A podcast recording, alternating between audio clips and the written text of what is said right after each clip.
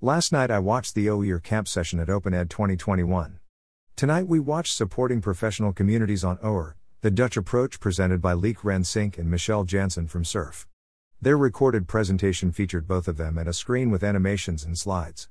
Jansen mentioned that in the Netherlands OER is not as popular and they have adapted the UNESCO recommendations on OER.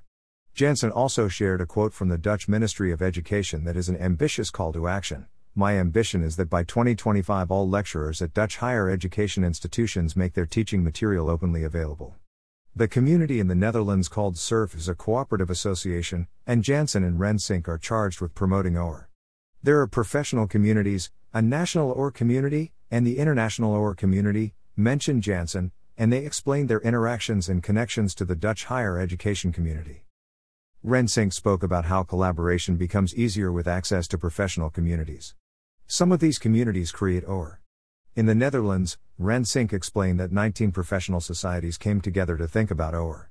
One example Rensink shared was a national community for nursing resources that includes common vocabulary and workflow.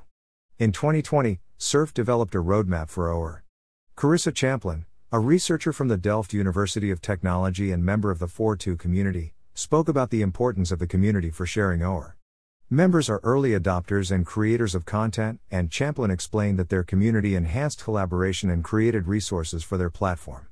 Rensink explained that SURF supports collaborative OER projects between institutions and several special interest groups on OER. The communities focus on building of knowledge and dissemination. With different groups, SURF has developed roadmaps. Rensink shared that EduSources is a platform supported by SURF to promote collaboration and sharing of resources.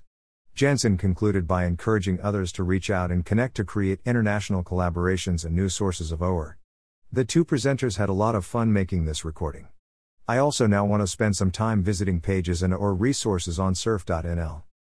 How have professional communities and a national program promoted OER in the Netherlands? Photo by Ivo OOE1 and Rivero on pexels.com.